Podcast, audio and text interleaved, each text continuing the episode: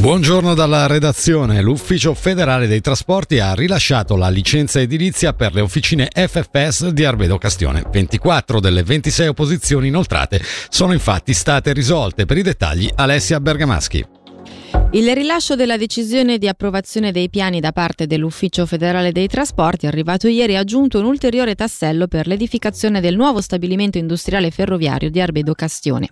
Rilascio però, come sottolineano le FFS, che è soggetto a un periodo di 30 giorni durante il quale è possibile inoltrare un ricorso. Di fatto, dunque, non è ancora giuridicamente vincolante.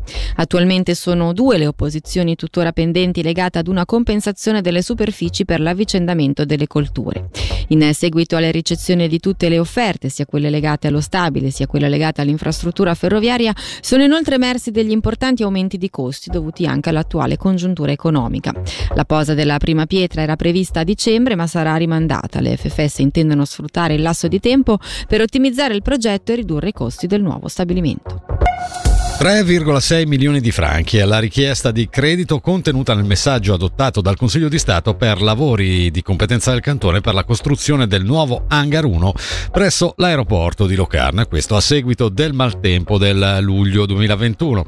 Sentiamo il capo dell'ufficio del demanio e dell'aeroporto cantonale Antonio De Nigris. Si trattava di un hangar risalente al 39 che il cantone aveva già comunque messo in, in, preventivo di rifare, quindi di fatto la natura ha accelerato un po' le cose e si è cominciato a risolvere il problema più urgente che era quello di ridare un tetto a questa attività che si occupa della manutenzione degli aerei e quindi è stato possibile approntare una soluzione provvisoria. Il fatto di rifarlo in un'altra ubicazione ovviamente ha portato la necessità di creare lo spazio necessario e quindi tutta una serie di opere che saranno a carico del cantone, quali per esempio rifare la sede dell'aeroporto, rifare dei piazzali, rifare delle canalizzazioni. Il finanziamento della struttura hangar verrà assunta dalla ditta che si occupa della manutenzione degli aerei, mentre tutte queste opere sono di competenza cantonale. Ci attendiamo ottimisticamente nei primi mesi del prossimo anno di avere l'approvazione federale, che di fatto permetterà di dare avvio ai lavori. In questi tempi speriamo anche di avere l'approvazione del Gran Consiglio a poter disporre di questi questi fondi, quindi in modo anche abbastanza realista si potrebbe iniziare i lavori già nella prima metà dell'anno prossimo per terminarli verso la fine del 2025.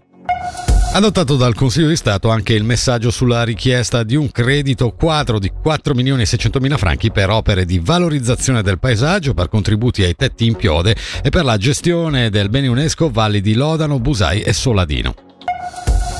Novità informatiche all'ufficio dei fallimenti perché il Consiglio di Stato ha approvato un credito di investimento e un credito annuo per l'acquisto di un nuovo sistema gestionale.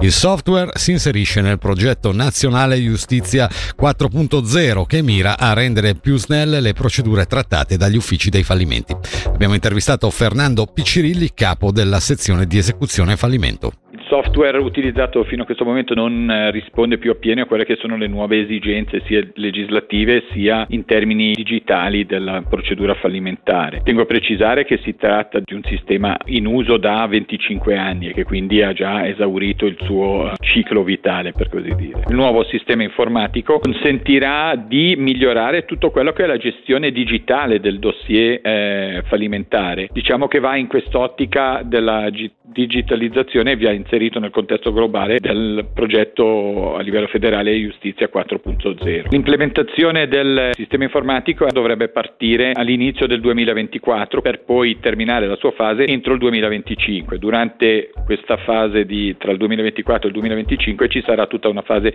di implementazione e di accompagnamento da parte del nostro servizio per gli utenti in maniera tale che a settembre 2025 possono utilizzare appieno le nuove funzionalità del programma informatico.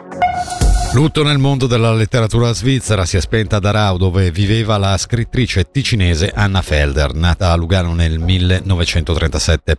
Numerosi riconoscimenti di cui è stata insignita, tra i quali due premi Schiller nel 1982 e nel 1998 e il Gran Premio svizzero di letteratura nel 2018. Tra le sue opere pubblicate presso editori ticinesi italiani, tra Dove piove e non piove, Le Adelaidi, La disdetta e Circolare. La meteo oggi sono in parte soleggiato, temperatura minima 4 gradi, massima attorno ai 14.